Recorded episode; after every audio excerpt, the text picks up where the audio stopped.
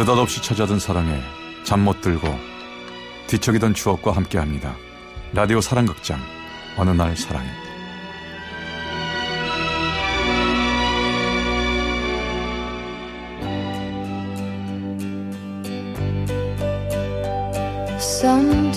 제 403화 회덕 분기점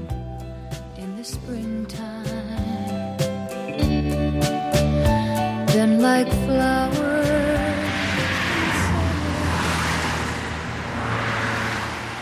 재곤아, 여기야. 아, 여기가 어딘데요? 회덕 분기점. 여기가 왜요? 여기에 수경이가 살고 있거든.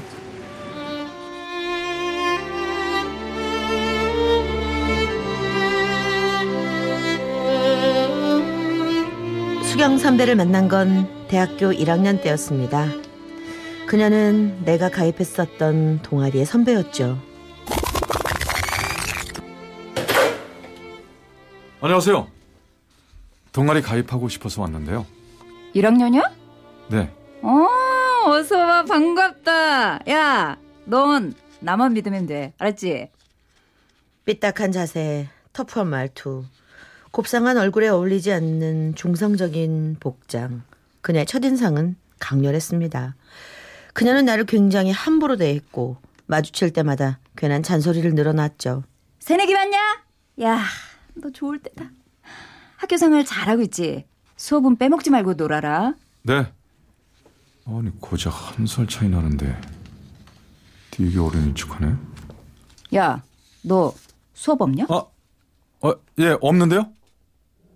아, 있다고 말할까 그랬나? 밥 좀 사. 아, 밥 안 먹었어요? 네, 응, 응. 가요, 가요. 그래, 그래. 아니 무슨 선배가 후배한테 밥을 사라고 하지? 눈도 마주치지 못할 만큼 어려워하면서도 여우에게 끌려가는 토끼처럼 끌려다녔습니다. 선배는 영문과였는데 능숙하게 영어를 잘하는 그 선배는 부담스러우면서도 존경스러운 존재였죠. 재권아, 너 경희 선배랑 밥 먹었냐? 어? 왜? 그 선배 엄청나다며.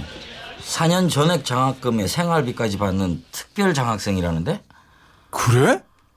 학교에서 유학까지 보장냈대. 정말? 와, 어쩐지 무섭더라니.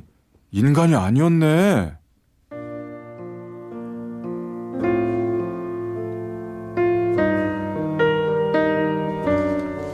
그녀의 실력은 저를 주눅들게 만들었고 공부보다 노는 걸 좋아하는 저에게는 어쩐지 다른 나라 사람처럼 멀게 느껴졌습니다.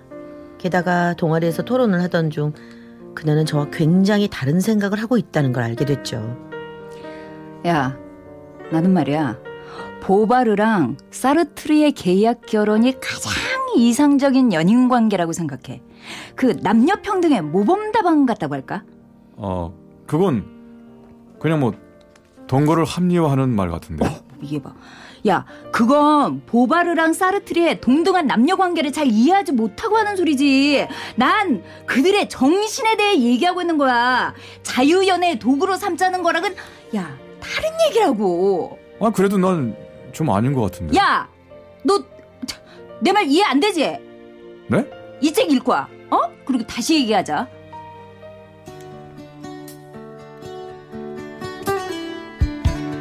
왜 그렇게까지 나를 이해시키려고 하는지 그땐 잘 몰랐습니다. 그리고 얼마 후 그녀의 생일날 혼자 동아리방에서 책을 읽고 있는 그녀를 보게 됐죠. 아니, 선배. 생일이라더니 왜 여기 계세요? 생일날은 책 보면 안 되냐? 아니, 그게 아니라 밥은 먹었어요? 왜? 네가 내 생일상이라도 차려줄래?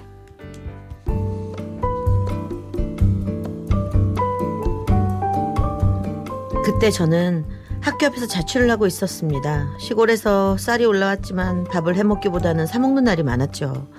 하지만 그날은 어쩐지 그녀가 좀 짠하게 보여서 생일상까지 차리게 되었습니다. 어, 변변한 그릇도 없고 어, 별다른 반찬도 없어요.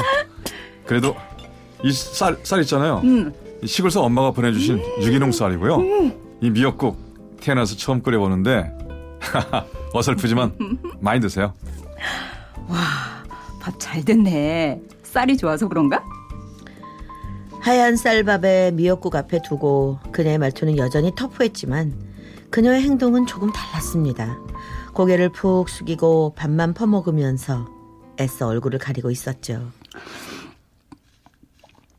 야, 너도 먹어. 아, 야, 네가 끓여줘서 그런 거야. 야, 엄청 맛있다. 어.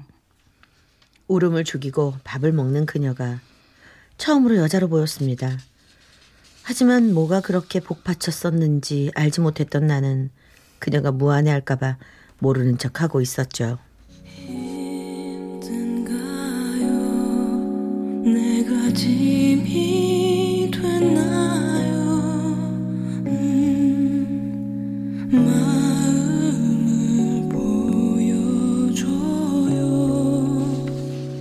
그리고 얼마 후 경희 선배의 동기였던 한 선배가 뜬금없이 내게 물었습니다.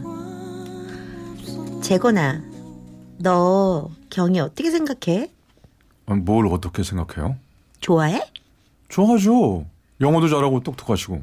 아니 그런 거 말고 여자로서 말이야. 무슨 소리예요? 무서워 죽겠구만. 야 무섭긴 뭐가 무서워. 경희한테 잘해라. 아이, 잘할 수밖에 없어요. 뭐 이것저것 얼마나 시키는데요. 가만히 두질 않아요. 그러니까 잘하라고. 아무한테나 그러겠냐? 만만하니까 그렇겠죠. 아니면 뭐 그 선배가 뭐가 아쉬워서 나한테.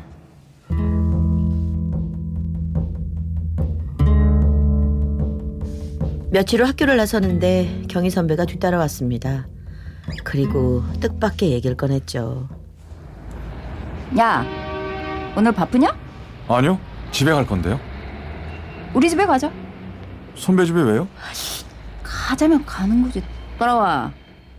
거역할 수 없는 목소리에 그녀의 집으로 따라갔습니다. 성남 어딘가에 있는 그녀의 집은 멀고도 멀었습니다. 골목골목 돌아 들어간 곳은 재개발이 되지 않는 판자촌. 전기도 들어오지 않는 것 같았죠. 너무 놀랐지만 내색을 할 수가 없었습니다. 어, 여기가 선배 집이에요? 어, 들어와. 안녕하세요.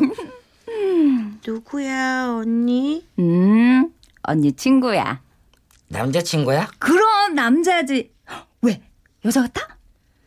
동생들은 구김이 없이 해맑았고 동생들을 대하는 그녀의 말투는 낯설었습니다. 앉아. 왜 서 있어? 어, 어, 네. 이런 집 처음 와보지? 아, 아니요. 에이, 아니긴. 방 안에서는 벽 틈으로 밖이 보였습니다. 하수 시설이 없는지 마당 낮은 곳에 모여 있는 오물에서는 쾌쾌한 냄새도 났죠. 아무리 내색을 하지 않으려고 해도 티가 났을 겁니다. 그날 거기서 내가 무슨 말을 했고 무엇을 했는지 아무런 기억을 못할 정도로 당황했었으니까요.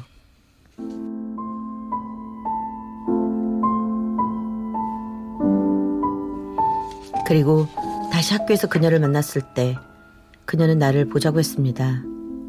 여느 때처럼 강인한 표정이었죠. 야, 너 나랑 사귀를래? 네? 싫어요. 아, 뭐, 다 시켜 먹으려고. 장난 아니니까 진지하게 생각해봐. 아, 싫어요. 무서운 사람이랑 어떻게 사귀어요? 야, 마지막으로 묻는다. 진짜 싫어? 아, 왜? 아, 근데, 아, 왜 그래요, 갑자기? 사귀자는 말도 어쩐지 뭔가 시험하려고 하는 것처럼 느껴졌습니다. 처음 만났을 때부터 그때까지 심지어 사귀자고 말하는 그 순간까지도 단 한 번도 다정한 적이 없었으니까요. 그리고 그 후로 그녀는 내게 다시 아무것도 묻지 않았습니다.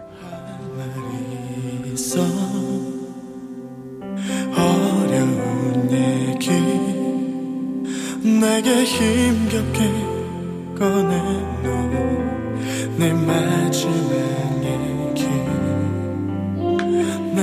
다음에 경희 선배는 학교에서 보내주는 유학을 떠났습니다.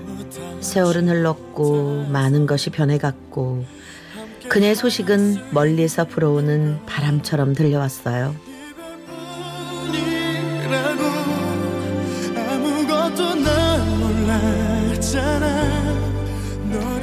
학교를 졸업하고 서울에서 직장 생활을 하게 되자 학교 다닐 때 선후배들은 누구 결혼식에나 가야 만날 수 있었습니다. 야, 너 경희 선배 소식 들었냐? 오늘 졸업하고 호주로 갔다는 것까지 들었어. 언제적 얘기를 하고 그래. 야, 들어와서 학원, 뭐, 영학원 한다 그러던데? 어? 지금 국내에 있다고? 그럴걸? 아니, 국내 어디? 결혼은 했대? 아직 결혼 안 했다던데? 야, 그 학원 어딘데? 글쎄, 선배들 중에 아는 분이 계실 텐데.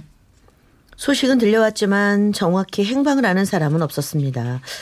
아니, 좀 더 적극적으로 찾아보지 않았기 때문에 뭐 내가 알 수 없었던 거겠죠.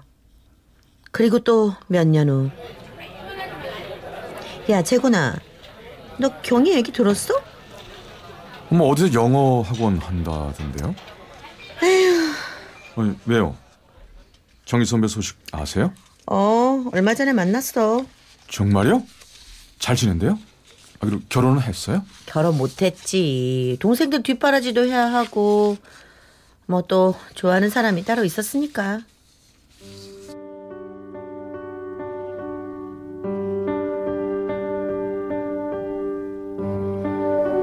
그때부터 선배가 해준 얘기는 충격적이었습니다. 두 사람이 만난 건 대학병원의 어느 병실이었습니다. 경희 선배는 병명도 알 수 없는 병에 걸려 시름시름 앓고 있었고 처음이자 마지막으로 숨겨두었던 얘기를 털어놓았다고 했죠.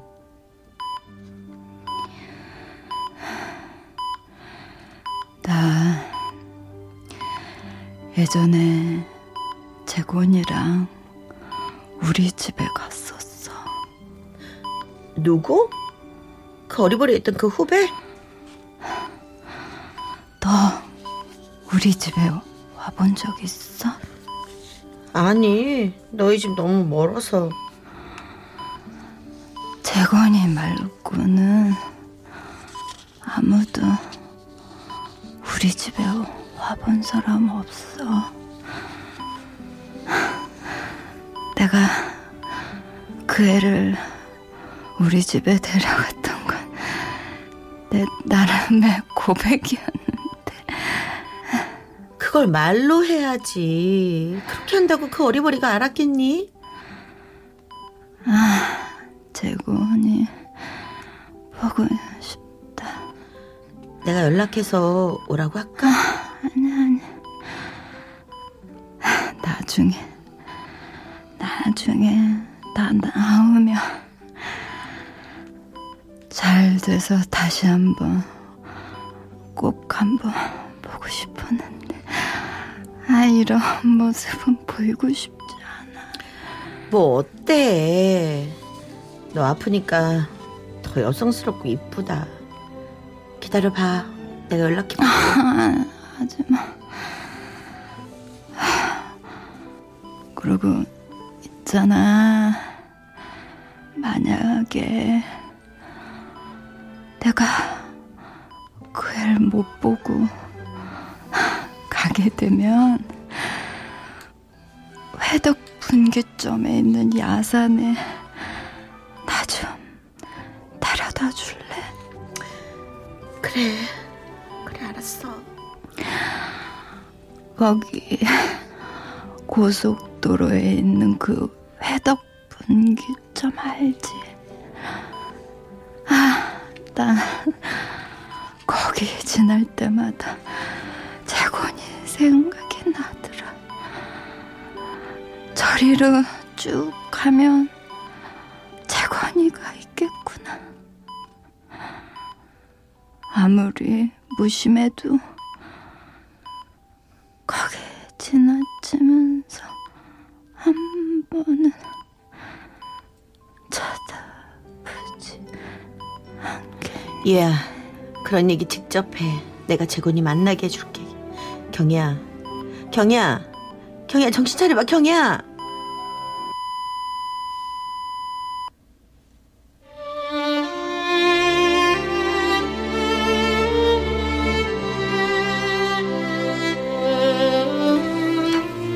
나뭇잎 사이로 비추던 햇빛과 같은 내 눈부신 젊은 날은 가고 덧없이 세월이 흐른 뒤에 그녀의 마음을 알았습니다.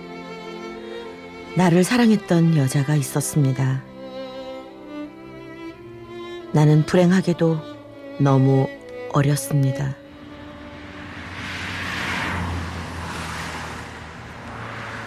경 선배 미안해요.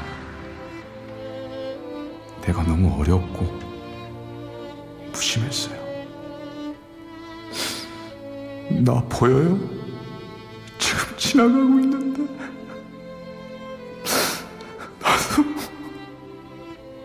annem.